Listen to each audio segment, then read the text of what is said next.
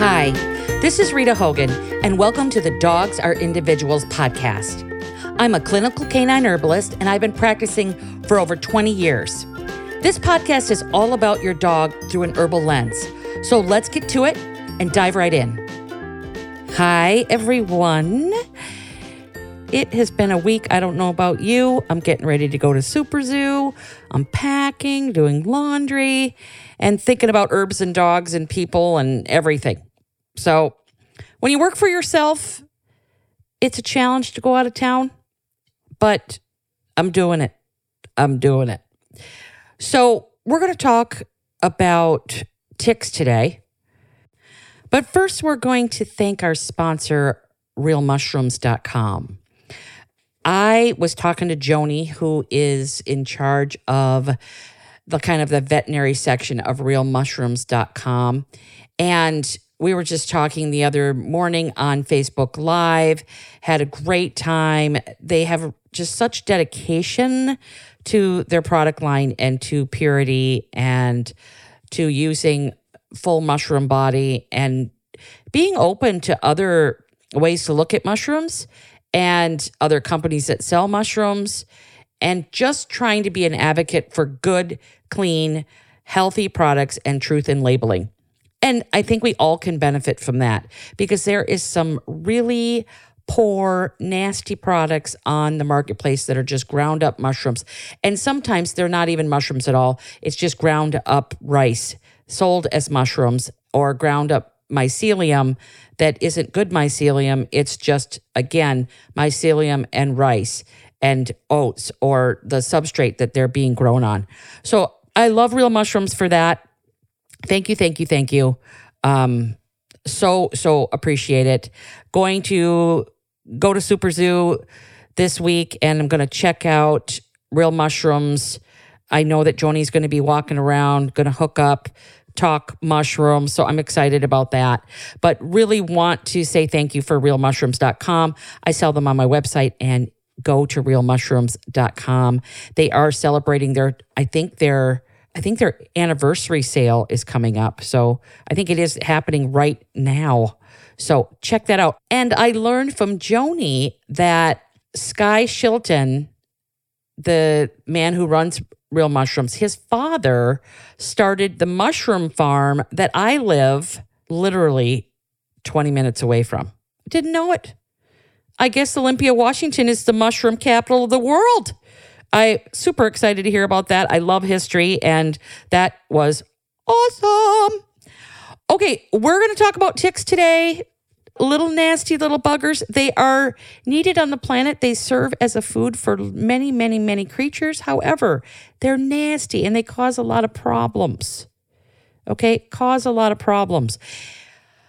Depending on time, I'm sure we'll have lots of episodes about ticks on this podcast, but this is ticks number one, and it is not a series. I won't be talking about ticks next time, but I will be talking about ticks here and there. I will have a tick course coming out next spring, and it's going to be fantastico. But I just want to get this out of the way. So, this is not as an essential oil talk, but the essential oils for ticks that are, I would definitely say, the most beneficial are lemon eucalyptus oil, rose geranium, cedar, and cedar Cedrus vir- virginiana, and turmeric oil. Do not put turmeric oil on your dog. Just use it on a bandana, but do not put it on your dog. It's, it's very warming oil, and you just don't want to do that. Be very careful with that one. Many of the products that repel fleas also repel ticks that are on the market because they have to adhere to this little thing called the 23B that's put out by the EPA. And that's why every like large natural tick remedy is a mixture of a combination of, of what's on that list because that's the only thing they can use, or the EPA will shut them down. A lot of people don't understand that either. There's lots of wonderful things we can use in the natural world, but commercially, you are really bound to just a few items because the EPA finds things like glyphosate and like Roundup safer than, let's just say, lavender essential oil. But again, that's another episode of the podcast. I kind of want to focus on the fear around ticks and tick bites and and exposure to tick bites. One thing I can say is if you have a cool dog, apple cider vinegar is very good inner like internal tick repellent. You add about two tablespoons of apple cider vinegar, organic apple cider vinegar, to your dog's food and or water bowl, and that's very good natural tick repellent. It tends not to be very good for dogs that are warm to hot. So be careful with that. You could put that on the outside of your dog for sure, but I'm talking about internally. So ticks and fleas are different from each other, even though we want to address them with the same herbs and medicines. It's just like dogs and cats, completely different species, and we treat them the same. Not good. So, using the concept of individuality, you have to try different natural remedies to see which one works for your dog. I mean, it's kind of like wearing perfume, right? It smells completely di- completely different on different people. That's, you know, the beauty of that is in my opinion. I'm not a big perfume person, but it's definitely it wears differently on different people. So, the current theory, according to the Centers for Disease Control, is that a tick must be attached more than 36 to 48 hours in order to spread the bacterium Borrelia. Okay, however, experiments with nymphal ticks, those are those little tiny little bastards, right? I'm sorry, I swore it did it. I apologize. I- I'm sorry if I harmed your ears. However, I get very angry when it comes to ticks, but nymphal ticks, they have definitely seen transmission happen in less than 24 hours. Okay. This was based on a really low percentage study, about 10%, but transmission can definitely happen. So, you know, I like to fortify the inside of the dog or person so that when they get bit, it's not such a big deal. Okay. For those of you living in kind of endemic areas like the East Coast, or certain parts of Canada that are near the East Coast, right? East Coast, anyways, very high vector of Lyme proliferation. It's important to check for ticks, especially small ones, less than like three centimeters, kind of big, those nymph ticks, which definitely, again, have the highest percentage of transmission. You need to check for ticks. Um, I use a flea comb. I to check for ticks. I've seen some people in really high vector areas during the highest, you know, the height of tick season dress their dogs in those crazy bodysuits to bring them outside to go to the bathroom. They got a little hole for the peep and the poop. Crazy, but you got to do what you should do. Please don't let put those suits on for very long. Okay, dogs need their skin needs to breathe. But the key to dealing with uh, kind of effectively with any type of tick is prevention. There are many types of herbs and herbal remedies that can be really effective in repelling ticks. But I think first and foremost, ticks can smell you and they can smell your dog. They can smell really far, which is crazy because they're so tiny, but they smell with the end of their front legs. Nasty little legs. They are like constantly searching for a host through chemicals and odors in the air. So that is something to know. Ticks are especially sensitive to human and animal carbon dioxide. They are set up that way. Okay. They have this n- kind of unique way of attaching to our dogs and ourselves. They produce saliva, which adheres them to any area of your dog. It's like a glue. Okay. And it, it just has a, it, it kind of like, it's like Spider Man, right? And then it thickens and the tick gets engorged with blood, right? And then when that happens, the little glue dissolves. How gross is that? It's fascinating though. I kind of like it, but it's gross.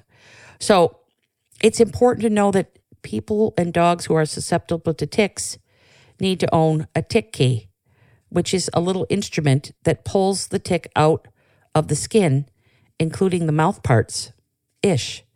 I carry tick tornadoes in my store, but you can get tick, tick keys anywhere. So when you find a tick on yourself or your dog, use a tick key. Another thing is get a little glass jar and and put that tick in it. That way the tick can be tested and always save your pulled ticks. I save them for about six months to a year in a glass jar in the bottom of the freezer, and I label the tick. I stick the tick on a piece of masking tape. I fold it over, and I write with a sharpie when it was taken off and who it was taken off of. Nasty. I know it's gross. It makes me feel kind of like a cereal. However, I am definitely a serial tick killer. It's true. Don't tell anyone. I don't want to find myself on the TV, but they're nasty. They're nasty. So, antiseptics are good for using after a tick bite. Okay. There's lots of things to use. I even, you know, I like to mix a little CBD oil, which is not an antiseptic, but I like it for this reason, and mixed with oregano infused oil, not essential oil, infused oil. Okay. You can use an essential oil, but I dilute it down to point, point, point, point five percent. Okay. 0.5%. That means you put it in a different oil. You could put it in CBD oil, you could put it in MCT oil, and then you can put it on the tick bite. Okay. I usually do that. I let it sit for about 10 minutes and then I cover the tick bite. Now, this is only when you find a tick on your dog. And then I cover the tick bite in bentonite clay. I let it dry. I take it off with a warm washcloth. I put it on again. I let it dry and I do that three times. Okay. Bentonite clay can suck things that are in the body out of the body if you find that tick in right away. And I'm it's better safe than sorry, in my opinion. Again, it's not an essential oil talk, but there are a couple of oils that are good at repelling ticks. And I just thought of a couple other ones. There's um, basil, lavender, an essential oil that's close to myrrh, which is uh, called a pop a Opanax. I probably just destroyed the pronunciation of that. But eucalyptus, bay leaf, myrrh, cedarwood atlas, cedarwood virginiana, and geranium. I think I mentioned geranium. Those are all good repellent oils. But again, what I do with those oils is I want to make sure they're compatible with your dog so that they work. So offer the oil to your dog. You can you only have to get like a little tiny itsy bitsy itsy bitsy bottle. Take the cap off, offer it to your dog. Just say, "Hey, you want to smell this?" And if they have a huge aversion to it, like they walk out of the room, don't use that oil on your dog, okay? If they're like, "Yeah, I'll come sniff it for a second, and then just kind of watch their body language. Only use the oils that your dogs self select. You're going to have better effectiveness with those oils, and your dogs aren't going to suffer. Okay. If your dog runs out of the room every single time you open up a flea and tick remedy, you're harming your dog. Okay. They're not going to like that. And so offer the individual oils and see which ones they like. Okay. And you can use the other ones on you if you like them. Again, I like to put them on a handkerchief and, or handkerchief, as some people call it, and put that around my dog's neck. In really highly infested areas, you can dilute the essential oils in a base of like neem or karanja oil, which smell very strong, and apply that from the kneecap down on the top and under the tail, the tips of the ears, and around the neck area and collar. Again, I still like to use a handkerchief. You can dilute those oils down. And the ratio of essential oils to carrier oil is 12 drops to every 20 milliliters of carrier oil. Okay. And ticks can smell really far, even though it it doesn't need to be overpowering. Like you don't need to be like, oh my God, that smells so strong. Because ticks can smell it, even when you can't. Remember that. I also like to make like a bay leaf, lavender, and eucalyptus mist that I can spray my dogs with while I'm out in the forest and tick areas. I just keep spraying. And again, make sure your dog is not averse to bay leaf, lavender, and eucalyptus. Okay, because you can mix it with something else. I put it in about an eight ounce spray bottle of alcohol mixed with water, and I dissolve the the essential oils in alcohol first, and then I mix them with water. Water does not dissolve essential oils. I'm going to say it again. Water does not dissolve essential oils. And I miss them about every 30 minutes or so. I know it seems like a lot, but I am not a fan of ticks whatsoever. Okay. So when your tick has, when your tick, when your dog has been bitten, right? When your dog has been bitten, make sure it's the type of tick that transmits Lyme.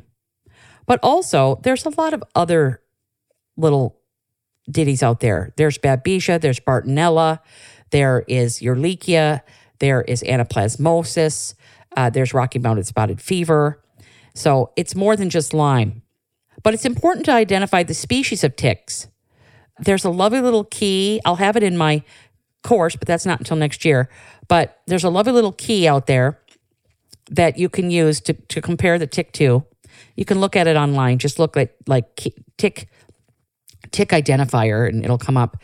Dog ticks are brown with white what a, with like a white Lyme near its neck. They're pretty large. They're larger and about the size of a pencil eraser. Um, line ticks or deer ticks are brown with black legs. And you'll also want to look and to see if it's engorged with blood. Okay, if this happens, after taking the tick out, I would send it out for Lyme confirmation if you can afford that. Otherwise, again, put it on the masking tape, get a Sharpie, write it down, and if your dog has any issues, you can have it tested. So when you see a tick, avoid squishing the tick because that causes its guts to go into your dog, and we don't want that. Okay, you can use a cotton ball with witch hazel, and that can help loosen the tick and release its mouth parts and dislodge it from your dogs. But there is some controversy about that. I used to put uh, this product that I made called Chicker Block on the butt of the tick, right on the like on the top, and it would come out. And every time it would be a whole tick, mouth parts, everything, like it never ever went in the dog. I have since stopped making that, which is sad. But the state of Kentucky made me stop, and the EPA. Nice because it didn't have those ingredients in the 23B. It had some nice natural ingredients like lavender and karanja oil. Um, so I digress. I'll stop talking about that. When you use a tick tool, you want to turn counterclockwise, okay, while gently pulling the tick out. Have someone hold your dog while you're doing this, okay? Borrelia, which is the bacterium that lives in the abdomen of a tick, disperses itself to other areas, including the tick's saliva, as it goes through its stages of development inside the tick. It's through the saliva that Borrelia gets transmitted to our to ourselves and our furry little friends, right? And again, ticks are gross. So the cure, the current theory is that you know, well, not it's not really a theory.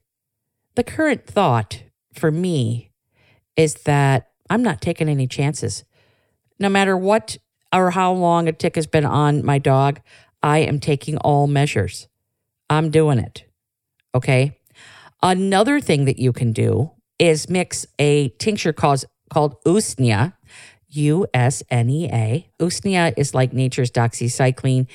Make sure you use a very reputable source for this remedy because some people don't know their their what's not really an herb, it's a lichen.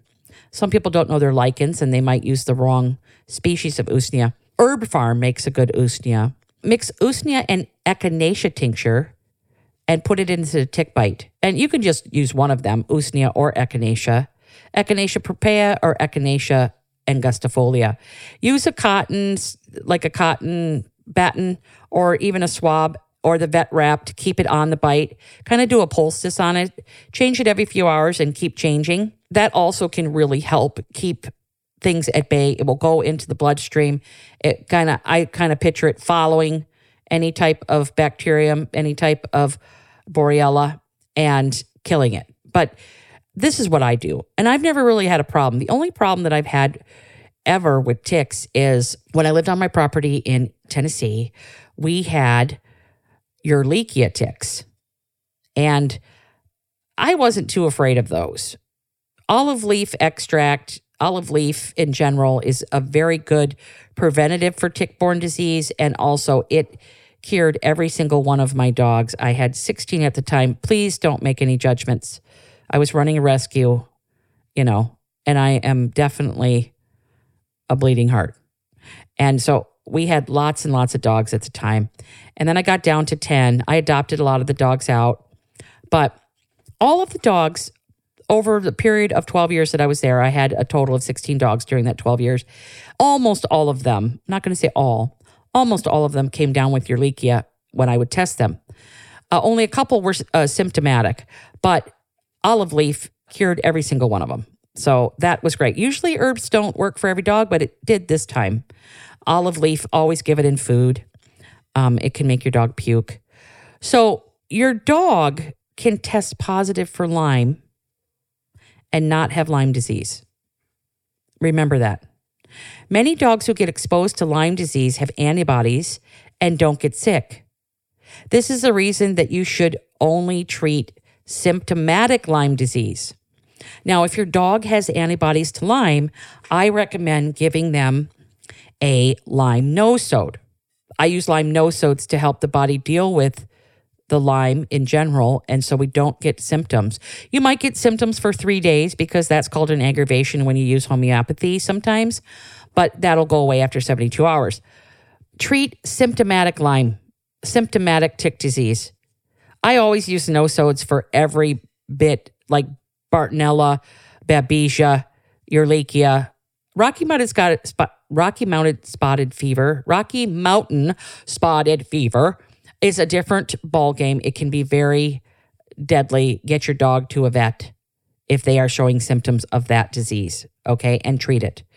Just because your dog has antibodies, again, doesn't mean your dog has Lyme disease. And here's another thing antibodies can stay in your dog's body for years. For years. So, when testing, make sure your vet is using a sensitive test that can tell if your dog has been naturally exposed to Lyme and not through vaccination. And I highly recommend avoiding the Lyme vaccine. It was taken off the market for humans, but still on the market for dogs. I'm going to give a pause. Mm-hmm. A C6 antibody test is a good test. Okay. SNAP testing, which is called IDEXX testing, is determines natural infection. Uh, this is a good test, especially if your dog has been vaccinated for Lyme. Okay. Dr. Deva Khalsa, K H A S LA. She suggests following up with a SNAP test and doing the C6 antibody test in conjunction. And I totally believe that. It gives you the kind of how potent a how potent kind of a case is. Okay? I hope that makes sense. Do both. What I love about what she says is she says that she wants more than a yes or no answer. And you definitely want more than a yes or no answer. She wants to know what degree of infection. So do both tests. Antibody testing will give you an idea of how high or low the disease is. Okay. And you can see if you're making progress with treatment. So, like super high antibodies, you don't want that. And she points out that something out something a little more important about the C6 antibody test because she wants to know if this is a natural infection. She also wants to know if you're dealing with an old infection or a new infection or a re-exposure. I like to do these tests every six months in high vector areas. Okay. Now there's another test. It's by Antech Labs. It's called an Accuplex 4 test. It checks for five antibodies.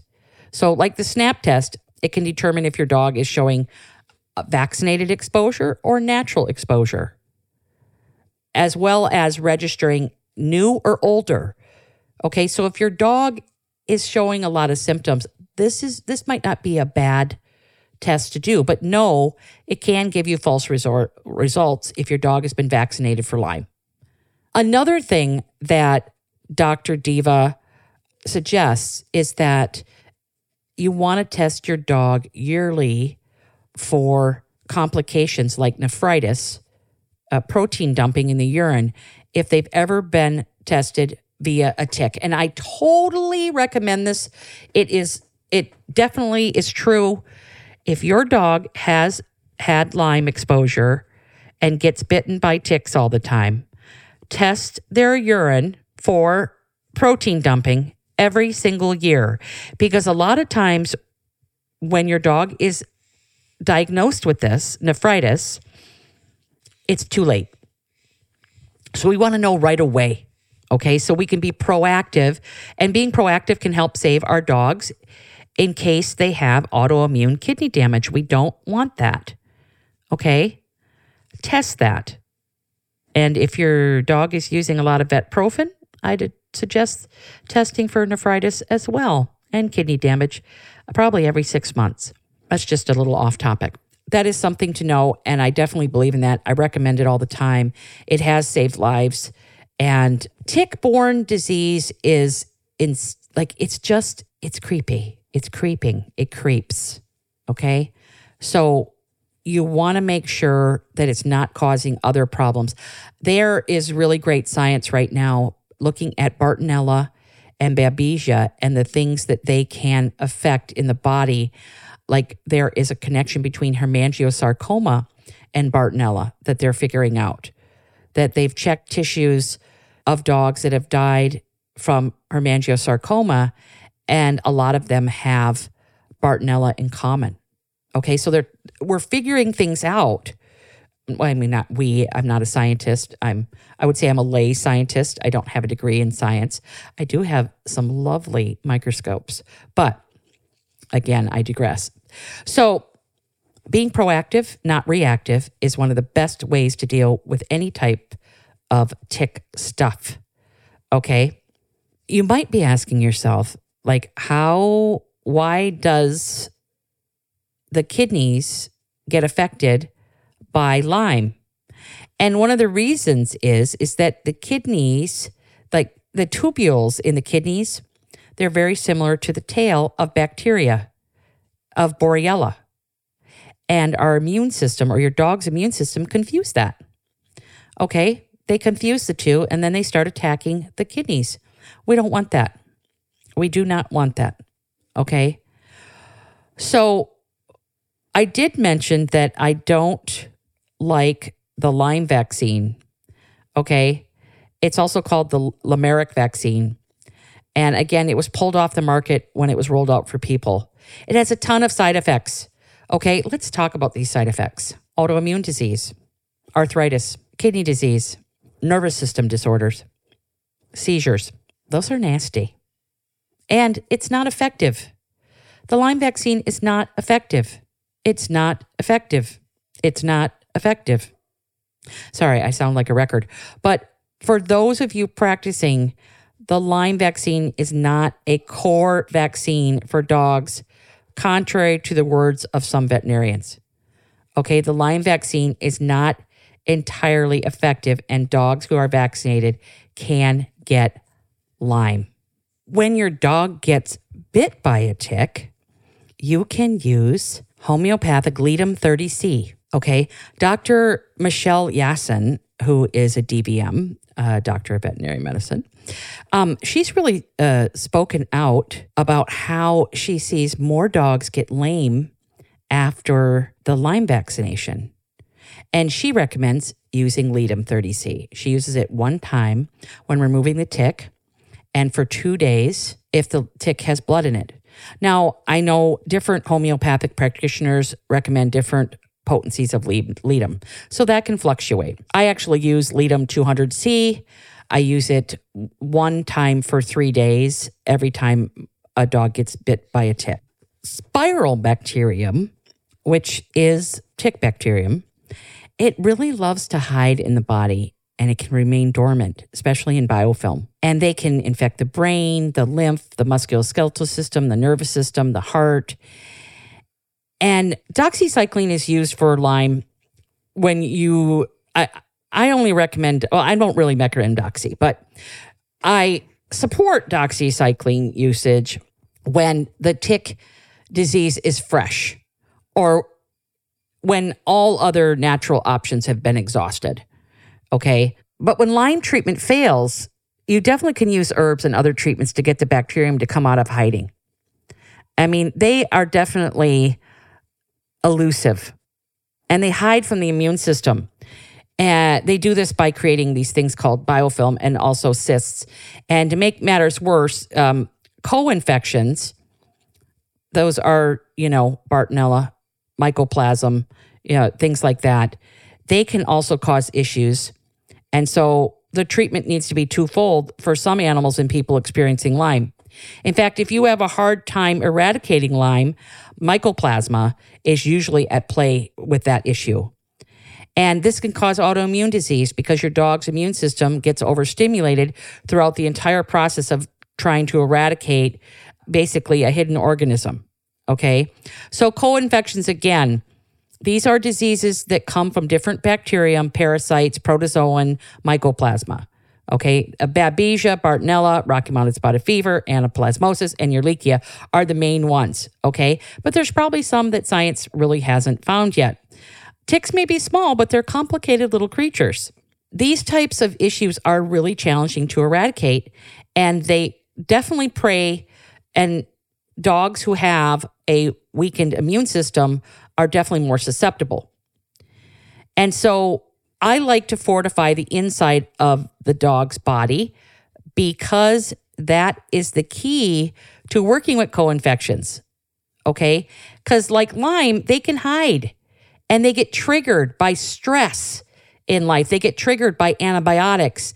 They get, you know, when you stress out these creatures, they act differently than they normally would if they weren't stressed.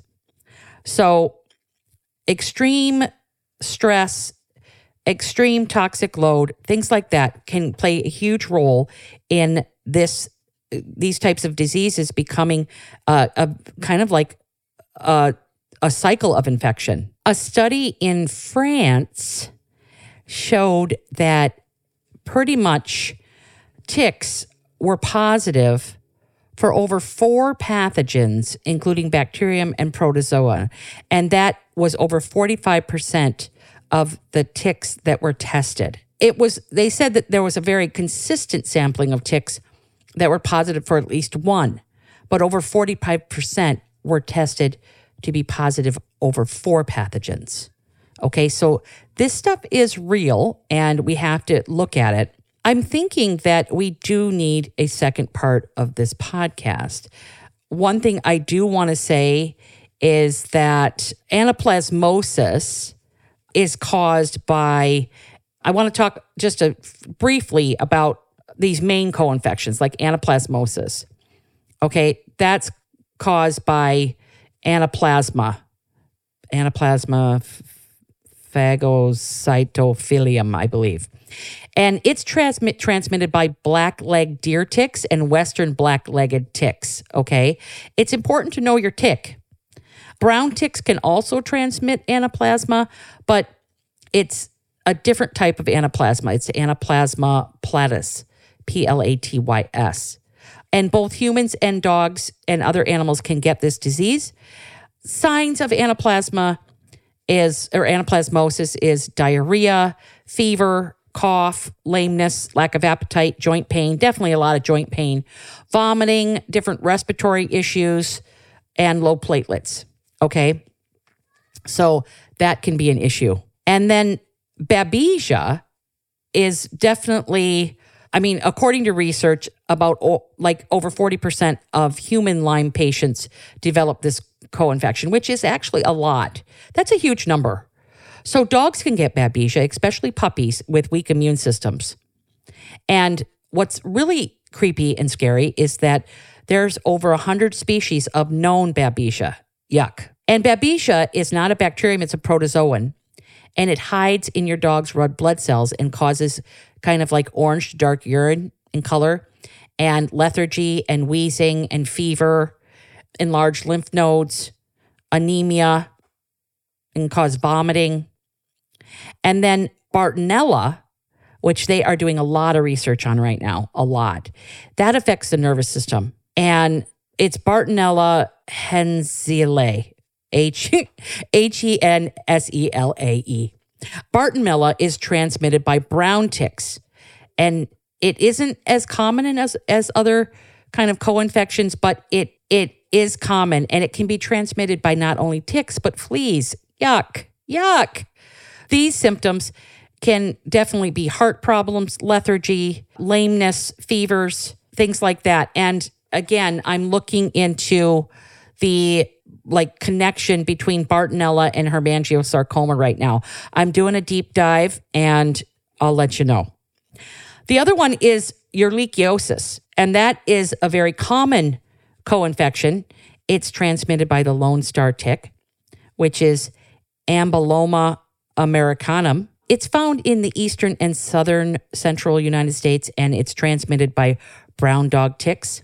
Okay. It's also in Canada. again, I had these ticks all over on my property. Every single dog I had tested, well, no, we just we determined it wasn't every single dog. I would say almost all. I can't remember if it was every single. So to be on the safe side, almost all basically had this. And they had their own set of symptoms, but a lot of it was joint pain. And Ehrlichia kills white blood cells. And from a clinical standpoint, it's diagnosed in three phases. Okay. Acute, subclinical, and clinical. And I had dogs in all three phases of the disease. Clinical kind of means chronic, subclinical means no signs of disease, but they're kind of testing positive. I had a lot of those dogs. And the acute phase of disease is it lasts about, I would say, two to six weeks, mostly four, and it, a lot of lameness and joint pain. Again, I took care of it with olive leaf, dried olive leaf. And let's see, for let's just say a golden retriever, it would be a thousand milligrams twice a day in food, a spaniel 500, a pug three 300, and a chihuahua 150 twice a day in food. Always given food because it can cause vomiting. And the symptoms for that is like lethargy, um, swollen lymph nodes, low appetite, anemia, joints, neurological things. You can have vision loss, like sudden. It comes back.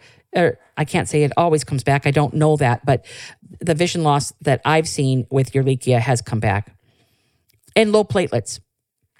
So I would definitely say that Ehrlichia is diagnosed with a blood test for antibodies, and you have to look at the clinical signs as well, like the symptomatic signs. And I would definitely use olive leaf for that. If your dog can't handle olive leaf dried, if they get nauseous, then use the phytoembryonic of olive of olive. Okay? You can find that on my website. I'm just thinking if there's anything else I need to tell you, but we'll go, we'll deal with herb, herbals for Lyme in our next episode of the podcast. How's that? So we will deal with herbals for Lyme at the next episode of the podcast. But what I would do is I would get the Lyme nosode and the co-infections nosode. I carry those in my store. They're by professional formulas. You can Google that. Um, and then if you know a homeopath, you can get the single remedies for that too. But I would give it in high vector areas, I would give it once a week, both the Lyme and the co infection, the tick pathogen nosode. I would give it once a week during tick season. And then I would give it once a month in high vector areas. In other areas, or if your dog is showing no signs and you're not in a high vector area, I like to give it one time a day for a week and then one time a week for a month, one time a month for six months, and then every six months. I learned that from someone and I can't remember who. So if you are that someone, please let me know because it's been so long. But that schedule has worked for me and for my clients a lot. And it just helps the body recognize these creatures in the blood, in the body, and helps prevention and treatment. Okay, that is Ticks 101, part one. I want to take a minute to thank my sponsor, Adored Beast. Adored Beast, apothecary.com. I love Adored Beast. I love what they're doing. I love what they're making. I like to work with them. They are a really great company. Uh, they're not going to be at Super Zoo this year which I'm very saddened about because I'm going to Super Zoo and I wanted to hang out with them, but something came up, so they could not make it, which is just a bummer. But they will be having some Super Zoo sales, so check their website out at adoredbeastapothecary.com. And I, I definitely, with the tick conversation, the the the remedy that I would use for basically ticks in general is their product called Rebalancer. It's for like vaccine exposure, but I also like to use it for tick exposure. So I carry that in my store. You can use it as directed, but check it out. Rebalancer from Adored Beast Apothecary. Thanks for listening to this episode of Dogs Are Individuals. If you enjoyed this episode, please leave a review in your podcast app. And don't forget, sharing is caring.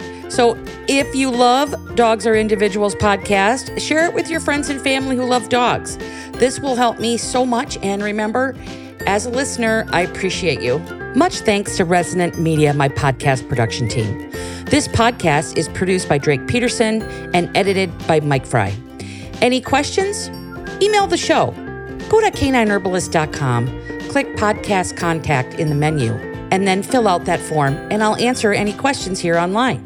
Okay, so thank you so much for listening to this episode of Dogs Are Individuals podcast, and I'm going to talk to you in our next episode. The content of this show is for educational and informational purposes only. It is not a substitute for veterinary care. This podcast doesn't constitute a provider patient relationship. As always, talk to your doctor, veterinarian, or healthcare provider first before starting anything new, and that includes herbs. I'm not a doctor and I don't treat disease or prescribe anything. I'm a traditional herbalist providing herbal support education only. Regarding any products I may suggest, the statements made regarding these products have not been evaluated by the Food and Drug Administration. The efficacy of these products has not been confirmed by FDA approved research. These products are not intended to diagnose, treat, cure, or prevent any disease. All information presented here on the podcast is not meant as a substitute or alternative to information from your vet. Please consult your veterinary professional about potential interactions or other possible complications before using any product.